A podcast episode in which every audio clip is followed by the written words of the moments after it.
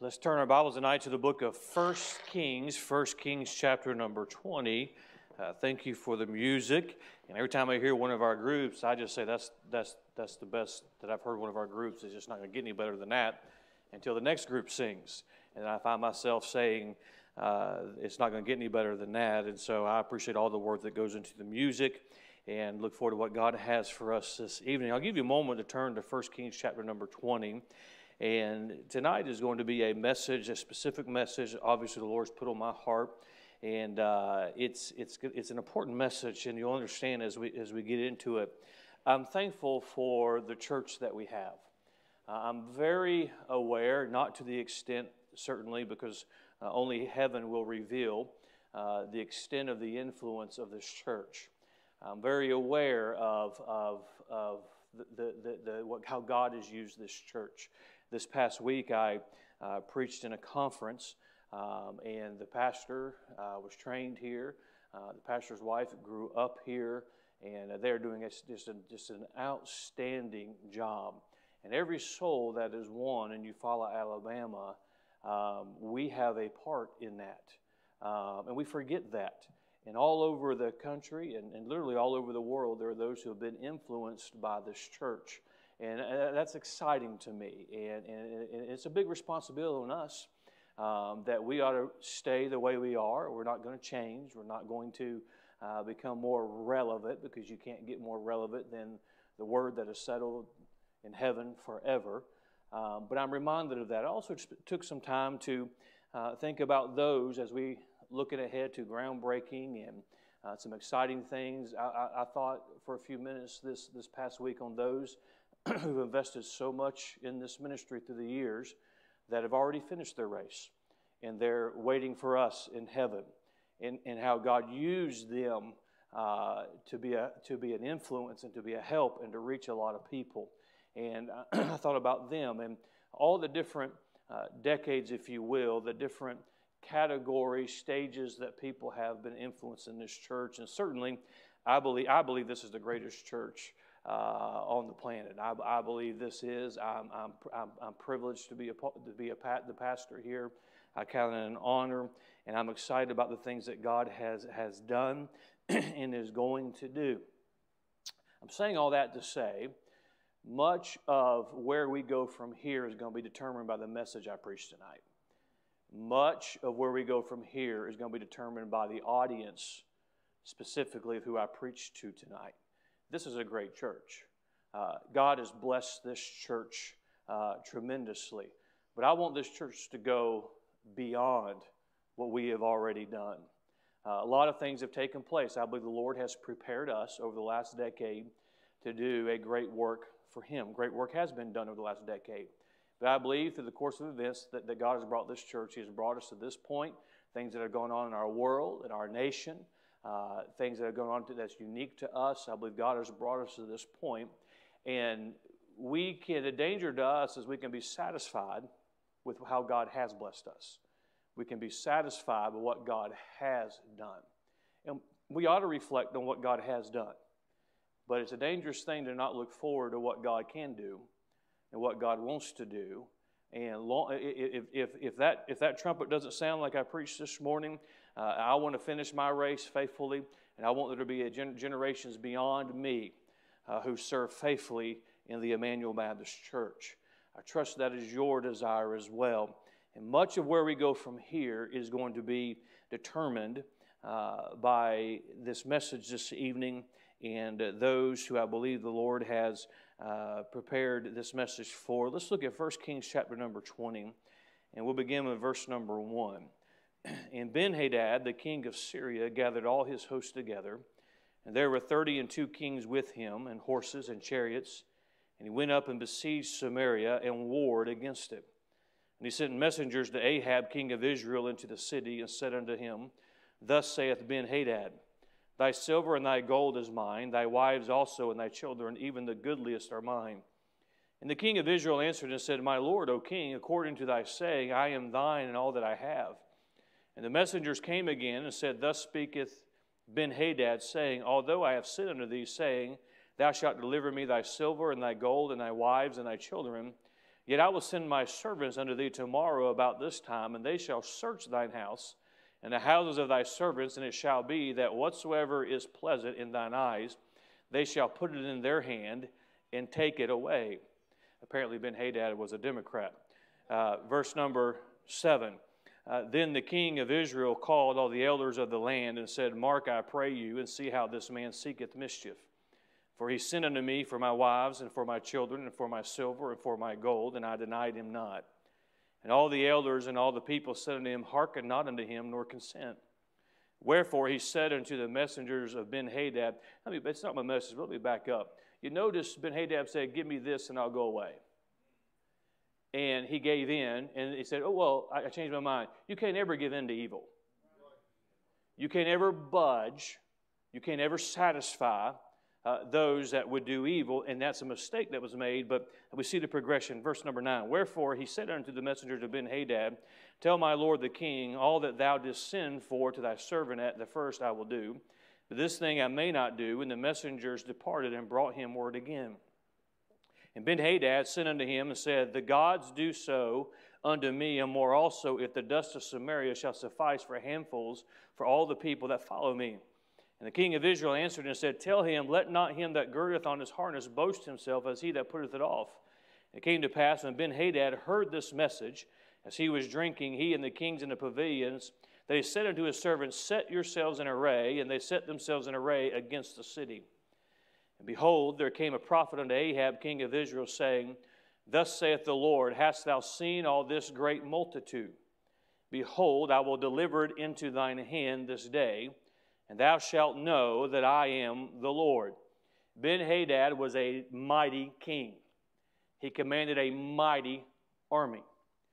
Humanly speaking, Israel could not withstand against the might of this king. That's why the king, Ahab, was quick to give him his first request. And as now he says, I'm going to do this. And the people said, no, you can't do that. And now Ben-Hadad is setting the army against the city. The prophet comes unto Ahab and says, as we see in verse number 13, the army, the city is going to be delivered into his hand. Now, bear in mind, Ahab was not a spiritual man. Ahab was a wicked king. He said, it's going to be delivered, but Israel is still God's people. It's going to be delivered into thine hand. And bear in mind, humanly speaking, there was no possible way that the armies of Israel were able to defeat this great army.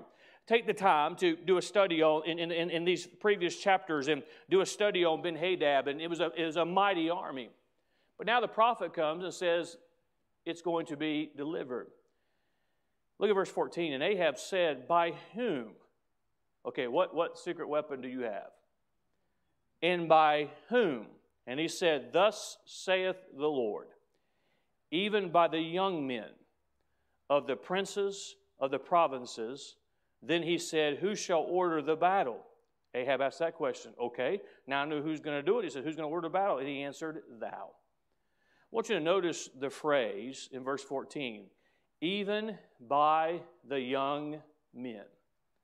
I made some introductory comments before I read the scripture about how God has done some great things to the Emmanuel Baptist Church through the decades. And where we go from here is going to be determined much by what I preach tonight. And there's an audience that I want to speak to, and it's the young men. Whether or not the Emmanuel Baptist Church is the Emmanuel Baptist Church a generation from now is going to be determined by that audience tonight. If 10 years from now, we're still going to be that old-time lighthouse that we've always been, is going to be determined by that audience tonight. God promised victory to Israel during this time through the young men. Now, I want the young men to give me your attention tonight. I want you to give me your heart tonight. I want you to let me make an appeal to you tonight. I want you to understand how important what I'm about to say is to you this evening. Now, if you're in the service tonight or you're listening or watching tonight and you're not young and you're not a man, I would like for you to listen in as well this evening. But this is something that the Lord has put on my heart, and I want the audience of the young to say, who are the young men? Are you talking about the teenagers? Certainly they would fit in that category. Are you talking about those in their early 20s, these single men? Certainly they would qualify. Now, some of you in your 60s, don't come ask me about that, but that young is a relative term to somebody in their 60s, somebody in their 30s is a young man still. So I want you to listen to me and my audience. I in my mind, I'm speaking tonight to those that are in their mid-30s and under, even up to in their 40s, but if God speaks to you, I want you to give me your attention tonight. Father, I pray that you would use this message as we speak on the subject of even by the young men. May we realize the opportunity that is before us. May we realize the responsibility that is before us. And Father, I pray that this church would continually surrender itself and rededicate itself to faithfully following you. Father, may we be reminded of our responsibility as a church. May we be reminded of what you expect from your church. And Father, I pray that you would work in the hearts of your church this evening. I pray that you would work in the hearts of the young men. And Father, if there's a young man here who's been struggling with surrender, may they get that settled tonight. May a young man get clarity and direction in his life this evening. And Father, may those who would not fall in that category, may they also realize their importance, realize the importance that they play, the role they play in your church. And we just seek your honor and your glory. We ask this in Jesus' name. Amen. As I've already mentioned, Ben-Hadad, this wicked king, this mighty king, has besieged Israel. The prophet comes to Ahab, as we've already read and discussed briefly. It says that the God has sent me and there's going to be a victory. And God always does that, and just because, humanly speaking, we don't see where victory is going to come from, you cannot rule out God. God sends this prophet, says there's going to be a victory, and we know this. We know what verse 14 says, and when the question is asked how, he says, even by the young men. It would be the young men in their strength and their ability, and oftentimes overlooked at the price, at what they can contribute. He said it'll be the young men, and this is not unusual because throughout history it's always been the young men who have fought the wars. You think of the history of our own nation. It's been generations of young men who are willing to go fight for their country and willing to defend the freedom that we hold so dear. It is the young men who make those sacrifices. And so it was no different in this time. God had his people who he wanted to give a victory. And he could have said by the wise men, and certainly there were wise men in Israel, even under that wicked king, there were some wise men who said, you cannot give in to what he said that he wanted from you. He could have said the season, and certainly even in the battle, God commanded Ahab, you're going to command it, but they're going to win the victory. Everyone has a part that they can play, but it was by the strength in the courage in the lives of the young men that God was going to give this victory. This evening, I want the young men, and you can place yourself in that category, even if you're above the ages I mentioned, if it makes you feel better. But I want you to give me your heart tonight. I want you to let me make an appeal to you this evening.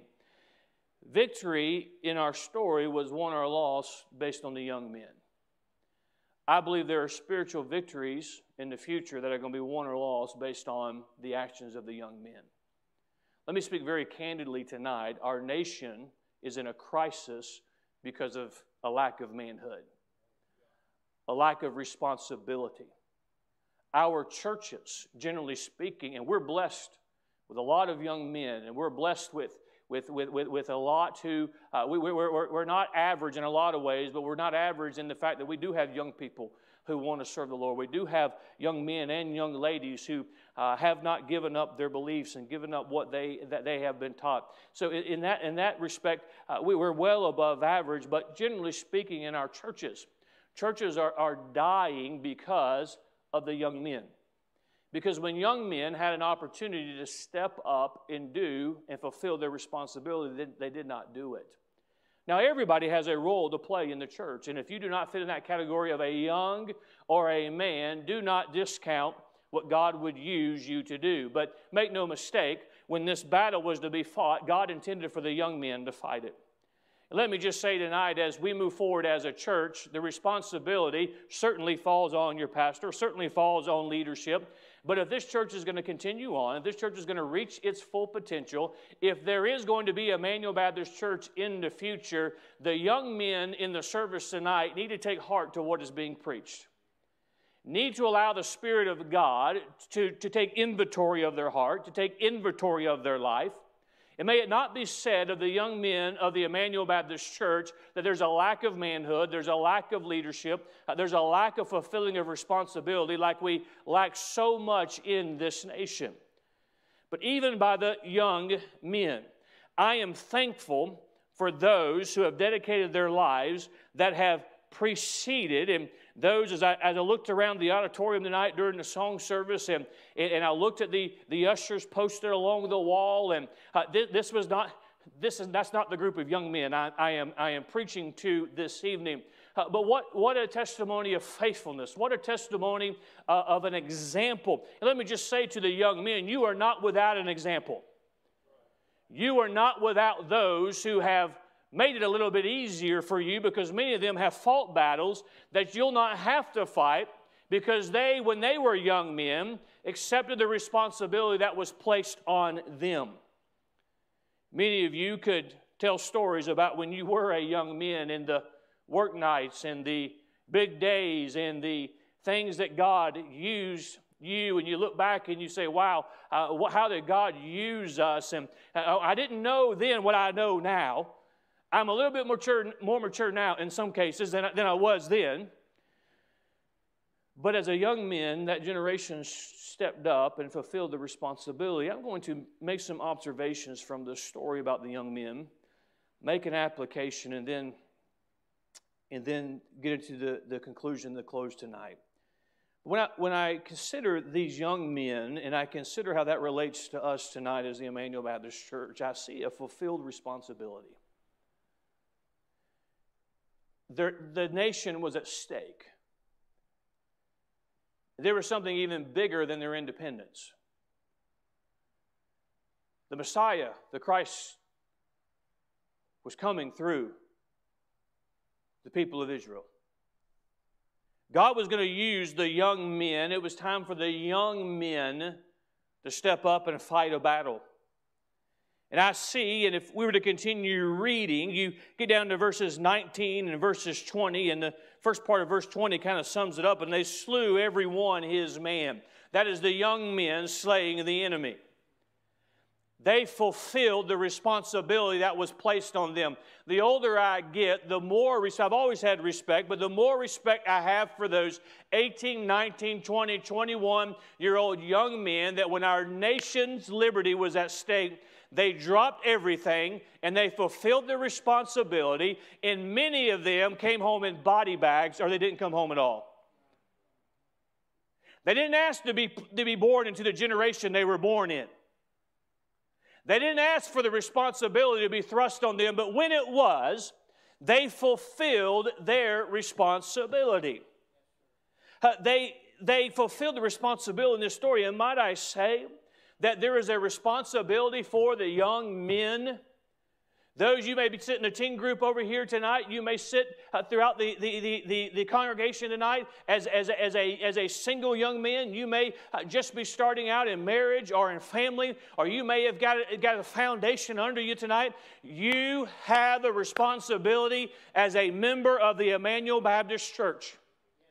I know sometimes our young people don't like to hear it and don't like to hear the emphasis that is placed, But God allowed you to be born into the home that you were born in. God allowed you to have the Christian school education. God allowed you to hear Sunday morning and Sunday night and Wednesday night the preaching of the Word of God. God allowed you to go to teen camps, and God allowed you to the opportunities that others do not have.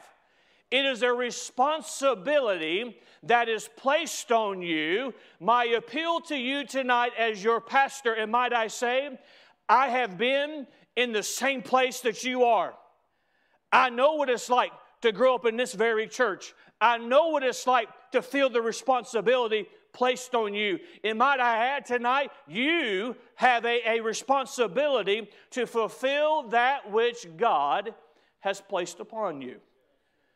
If you're going to fulfill your responsibility, you're going to have to reorganize your priorities. You're not going to pick up the mantle, the leadership that some of these faithful older men at some point are going to pass on because, one, they're not getting any stronger as they get older.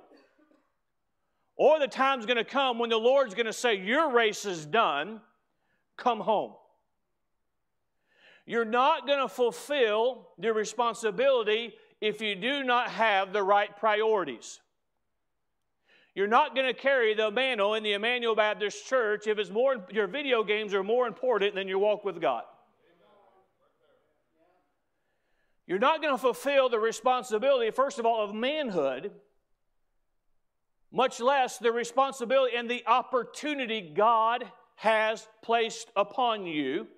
And by the way, I just happen to think that these young men didn't just look at it as a responsibility, they looked at it as an opportunity as well. I can't tell you how many times I've run into, in restaurants and out in public, you see these old veterans, they're wearing their hat from, now that you see very few, if any at all, from the world wars, but Korea and Vietnam, and now even all the Middle Eastern wars, and you say, thank you for your service. And without exception, I cannot think of exception, it's always, it was my honor. It was my privilege. They gave years they would never get back, because it was a responsibility and opportunity God placed upon them. Wouldn't it be great if young men in our Bible-believing churches said, what an opportunity I have. What a responsibility that God has placed upon me. God has entrusted me with the same things that that generation before me was entrusted with, and God has given me an opportunity to make an eternal difference. But let me tell you, those of you that would fall in this category, you're going to have to adjust your priorities. If you're going to fulfill your responsibility, there's going to be labor involved. It's not all play when it comes to the work of God. Now, I'm for being balanced. I'm for time with family. I'm for time with leisure. But when it's all leisure and no labor, there's a problem. And that is one of the great downfalls of our nation. Everybody wants to play. It's all leisure, no labor. We idolize those that play ball for a living, and we look down on those that would work two jobs to provide for their family. It's backwards. We must labor for God. There's a fulfilled responsibility. To the young men tonight, I'm asking you, on behalf of those who've gone before you, on behalf of your pastor, on behalf of a God who is worthy, to fulfill your responsibility. There's great privilege and opportunity that you're not even quite aware of yet because you haven't lived long enough. There's great privilege and opportunity of being part of a church like this. There's a reason why sacrifices have been made by your parents and others so that you can have those opportunities. Simply put, they didn't have them. They would have loved to have them. But you have a responsibility that you must fulfill. The second thing I see tonight, is, and I've already alluded to it, they were willing to sacrifice. even by the young men. The young men had to stop what they were doing. They had to put aside their plans. They had to put aside their dreams because there was a battle that needed to be fought. I've alluded to it several times, and I'll mention it again. What a sacrifice for young men to leave their dreams to go defend our country. To shed their blood, many to give their life, and never know what it's like to hit their 22nd, 23rd, 24th birthday. Yet in our nation today, and sadly among our Bible-believing churches, there are young men. It's like, well, I have to have my time. I'll get serious later. What about my dreams? I'm thankful that there were those who went before me who they made sacrifices so that I could have what I have. They laid aside their dreams and they readjusted their time and they gave of themselves so that the Lord could speak to my heart and could work in my life so that I could fulfill the responsibility that I had. To the young men, if this church is going to reach its full potential, you don't have to tell me what God has done with this church. God's done some amazing things with this church. This is a great church. But God did not put us here just to reach a plateau. God has His church here to reach its full potential for Him and to see what a group of people can truly do for God. And by the way, we're reminded in Scripture that if there's a church who comes together around the Word of God and completely gives of itself, the gates of hell shall not prevail against Him. That is the power of the church. It's wonderful to see how through the years, and I've had a front row seat as the preacher's kid at 6 years of age, growing all the way up into ministry and now being the pastor, and after being on staff for many, many years, I've had a front row seat to see that is a true statement that the gates of hell cannot prevail against the church of God. It is empowered by Him, but at some point that next generation is going to have to say, I'm going to fulfill my responsibility and I'm going to be willing to make the sacrifices necessary to see that it continues on. Might I say that as we took our pledges and our commitments to the God With Us building campaign, I was very pleased with the young men in the commitments that they made. I was very pleased with the sacrifice that many decided to take for their future. Tonight, this isn't one of those messages, and I want to reaffirm your heart, this isn't one of those messages like I preached a couple years ago to you. I want to appeal to you and challenge you that it would be quite all right for you to lay aside some dreams that there's nothing sinful about. Lay aside some goals. I know you've had them since you were 13. I know it's something you've always wanted to do. But there is a world dying and going to hell. I didn't put you in the Emmanuel Baptist Church. I didn't place you in the home that God placed you in. He ordained all of that. Would it be tonight, we have some young men who say, I'm willing to sacrifice my personal pleasure. I'm willing to sacrifice my dreams. I'm willing to sacrifice. And really, might I say, it's not a sacrifice when you give it to God. It's not really giving things up. Oh, well, God wanted me to do this. I have to give up all of my... No, it is a privilege. It is an honor. It is something that He asks of us and we ought to be willing to do. But you're going to have to set aside your dreams. You're going to have to set aside your goals and say, I'm going to live my life for somebody else. I'm going to live my life for the cause. I'm going to live my life, and what would be wrong? And can I just throw this in here? Well, I'm just not called. Well, what would be wrong with you living your life just to keep people out of hell?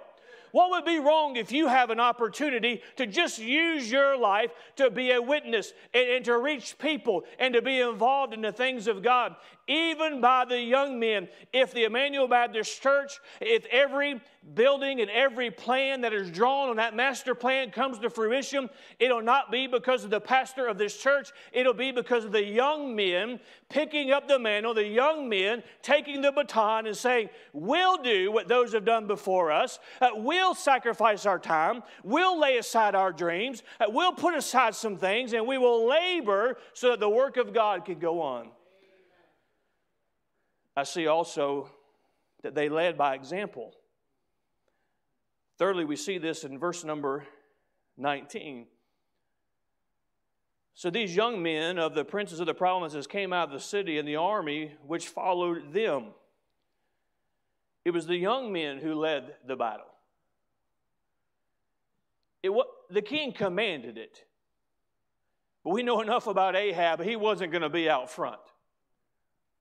Now, I don't make that statement to say that I'm not going to be out there front. I intend on leading as a pastor should. But you know what would take this church to that next level of reaching our potential?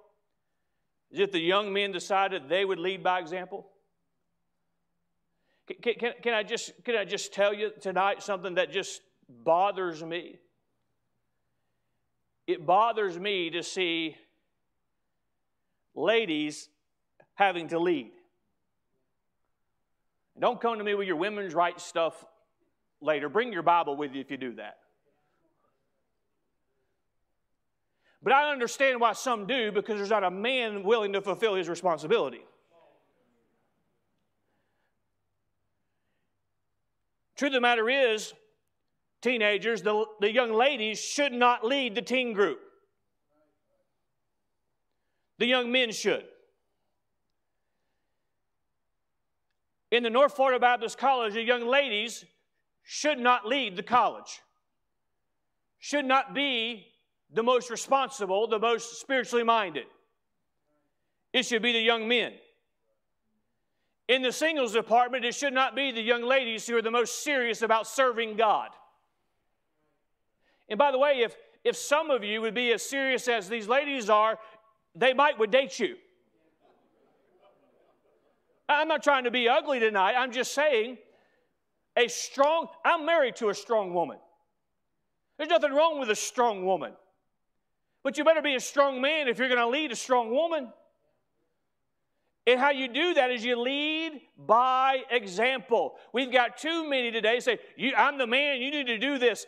It would be a revival in our nation of not just patriotism, but there'd be a God-sent revival if men would just quit telling everybody what to do and show everybody what to do. And lead by example. I'm not trying to scold you tonight. I'm making an appeal to you. Those who God has given you a home and you're in that 20s, 30s, and even the 40s tonight. You men, you do to some degree offer leadership. This is a church where people serve. So tonight I want you to understand the heart that I'm coming with. But it's time that some in that category decide, I'm going to lead by example. Now, in fairness to you, those that are in their 50s and 60s and 70s, they're not going to let go of the baton. They're happy serving God. And by the way, this is not one of those messages for you to say, well, Pastor said I don't have to serve anymore because I'm not 25. That's not what I'm saying.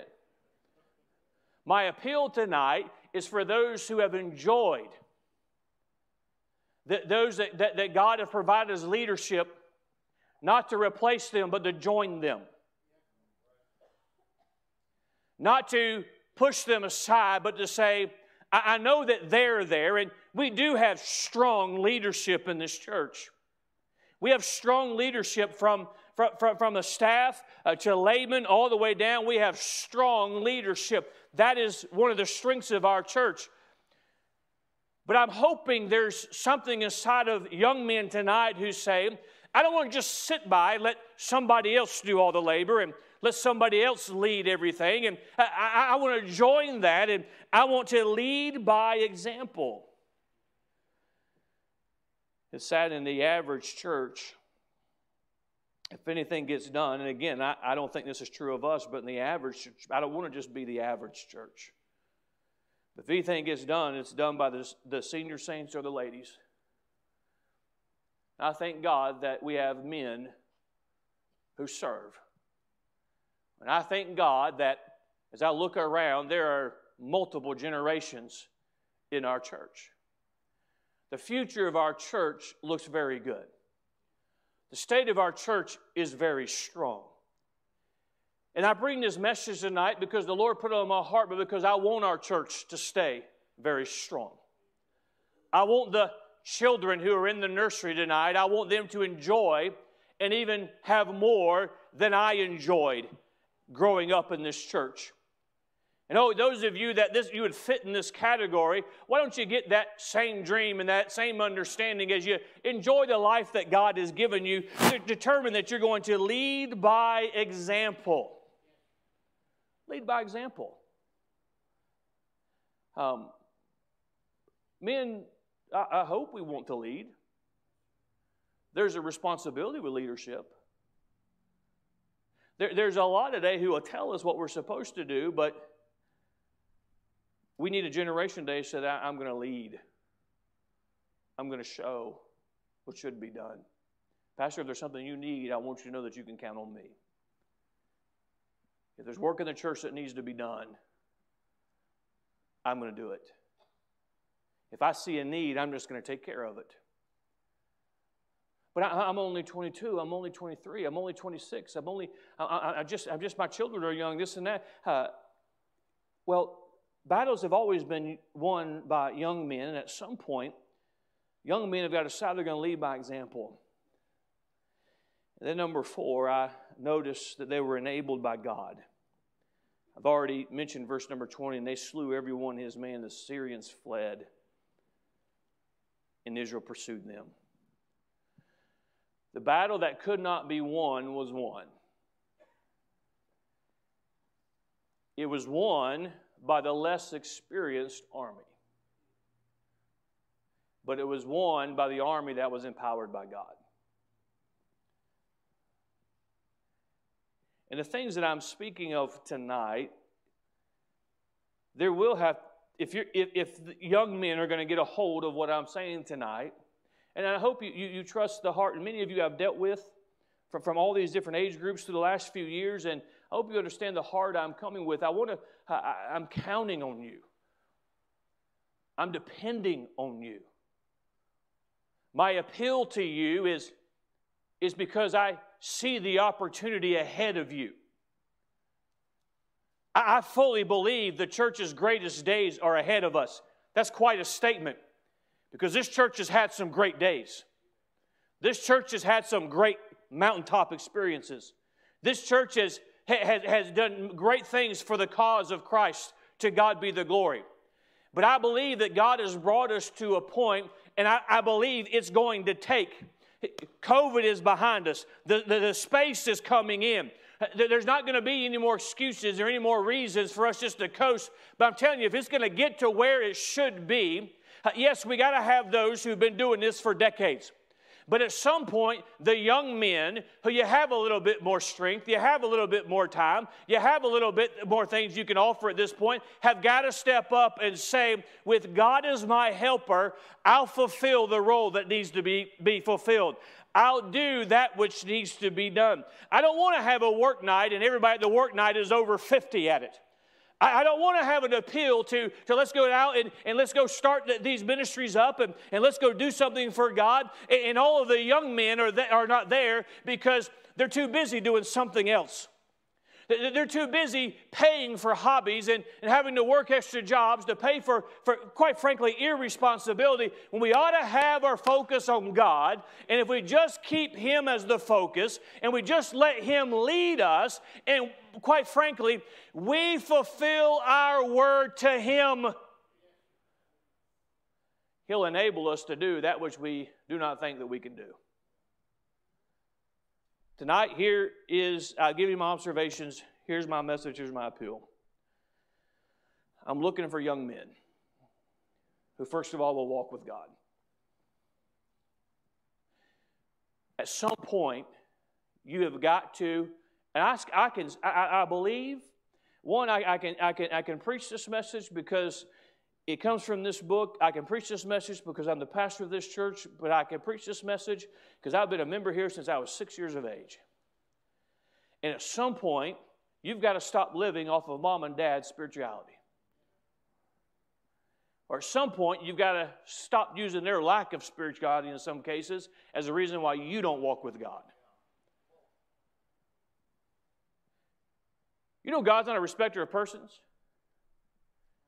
You can be 19 years of age and still get a prayer answered. But you got to pray.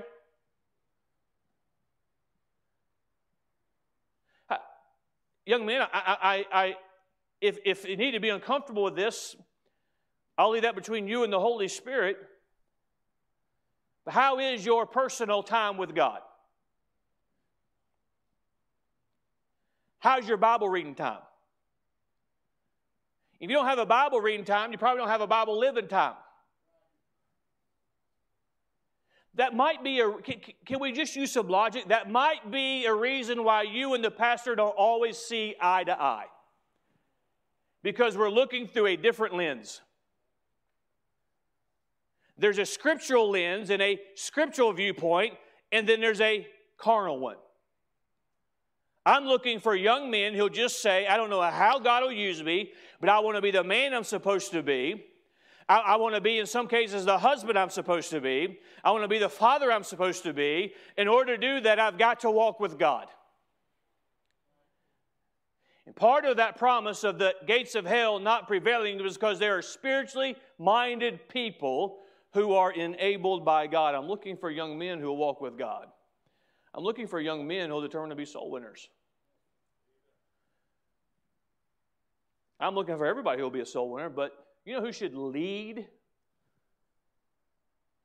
Lead in these areas, but especially this one, ought to be the young men of this church. Ought to be those in their 20s, their 30s, those young men, those who have the opportunity. I know you got kids at home. I know how much time that takes. But it's a responsibility that we take upon ourselves. And I'm looking for some young men who'll just say, I'm just going to do everything. If God will use me, I'm just going to do everything I can to keep people out of hell. If there's a soul winning night and I can be there, I'm going to be there. If I've got to work, I'm going to go another time and find somebody who'll go with me. I'm going to look at every opportunity that I have to be a witness. I'm looking for young men tonight. I'm looking for some young men who will decide I'm going to build a bus route. So, Pastor, when are we getting the bus ministry cranked back up? When I got enough young men to do it?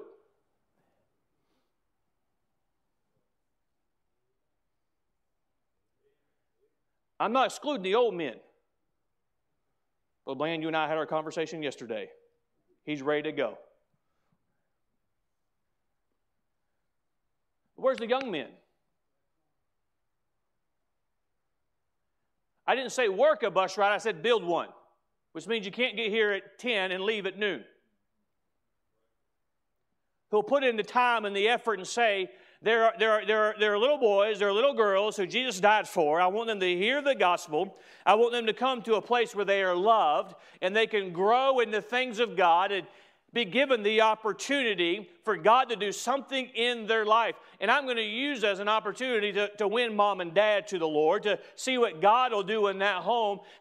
Where are the young men who will say, I can do that, I will do that. Pastor, sign me up. I will take that responsibility. But again, I remind you, you're going to have to give up your video games. You're going to have to give up some time hanging out with the guys all the time. You're going to have to put the focus on the priorities that God sets. If this church is going to continue on doing what it has always done, the only way it's going to take place if some young men will step up and say, Pastor, I got it. I'm looking for some young men who will fulfill the Great Commission. Talking about winning, baptizing, and teaching. Pastor, that's a lot of work. Exactly. But if you were born in it, you've always had it. Your mama taught you.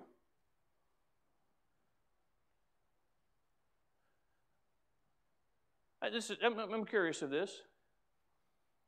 How many of you tonight that are under 30 years of age were saved 10 years or younger? Let me see your hand. 30 years or younger, saved 10 years or younger. It's quite a number of you. You grew up in it. Some of you, you've been a member of this church since you were in the nursery. That's a great honor. It's a great privilege. But somebody's got to go out there and tell the lost that Jesus died for them. And then care enough to see them grow in their Christian life. I'm looking for some young men. I know there's some who, through the years, have talked to me about ministry and talked to me about, this is what I feel God wants me to do. And I've made the statement. I've made the statement to several of them. I've given the challenge to several of them. I've yet to have anybody take me up on it. But I've said it several times. You be responsible for 50 to 100 people being on this property every week. I promise you, I'll find a way to keep you here. God will be knocking at your door to get you where you need to be. I'm looking for some young men who'll say, "Pastor, give me a Sunday school class. I'll build it." Now, that's different than just being assigned a group of children for you to give their lesson every week. In order to build a class, you have to build lives. I'm looking for some young men who'll serve. Who'll serve in the choir. Who'll serve in the orchestra, the music program. Who will serve even as ushers. I mentioned the ushers, and they were positioned against the wall, but now that I think of it, I think they were using that wall to hold them up. Now, bear in mind, they're not giving up their post. This is the way they should be. Some of them would, they would pull out a gun and shoot you before they gave you their usher's jacket. But that's okay. The walls are getting torn out soon, and there'll be a need for more ushers. I'm looking for young men who just want to serve in whatever capacity they can serve. Now, I've preached this message tonight. I want you to understand, I'm very proud of our young men. I wouldn't trade our young men for any other group of young men. I wouldn't trade our young couples. But I'm asking you tonight to consider what God could you do with your life. I'm making an appeal to you tonight to do what has already been done here before in the past, if it's going to continue to go on. It's got to happen through the young men. Now, to the older, don't quit. Keep setting an example. Because with the young men, there's labor and there's strength, but sometimes there's not a lot of sense. We need you older folks who are more seasoned, because you have made the same mistakes that some of them will make. You can say, "Let me help you. Let me give you some wisdom." Don't quit. You ladies, if you're married to one of these young men, don't you be the reason why they're not able to do more for God. Don't you be the hindrance to God's will for their life. And let me help all the ladies tonight. The man's number one responsibility should be God, even above you. And if his main responsibility is God, he will treat you the way he should treat you. He will take care of you the way he should take care of you. But don't be a hindrance to a young man saying, "This is what I want to do for God. I'm going to step up. I'm going to lead by example. I'm going to surrender." Don't be a hindrance to a young man. If you don't fall in the category of young or a man, determined to pray. Now, we offer a lot of criticism to them. They should know better. But let me just say, if you didn't grow up the same way they grew up, you don't know what it's like. We cast that judgment all the time. Well, if I had that, you didn't.